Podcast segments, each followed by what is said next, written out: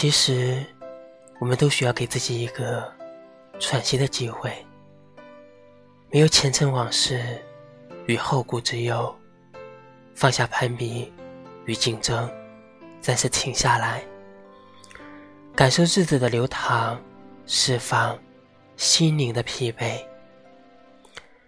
允许自己停留与喘息，允许自己做到哪儿就算哪儿，包容自己的软弱，袒露释放自己的脆弱。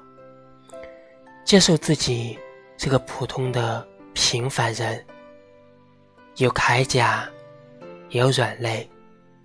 想进步，也允许停下脚步。如此，平凡的幸福也会在不经意间悄然降临。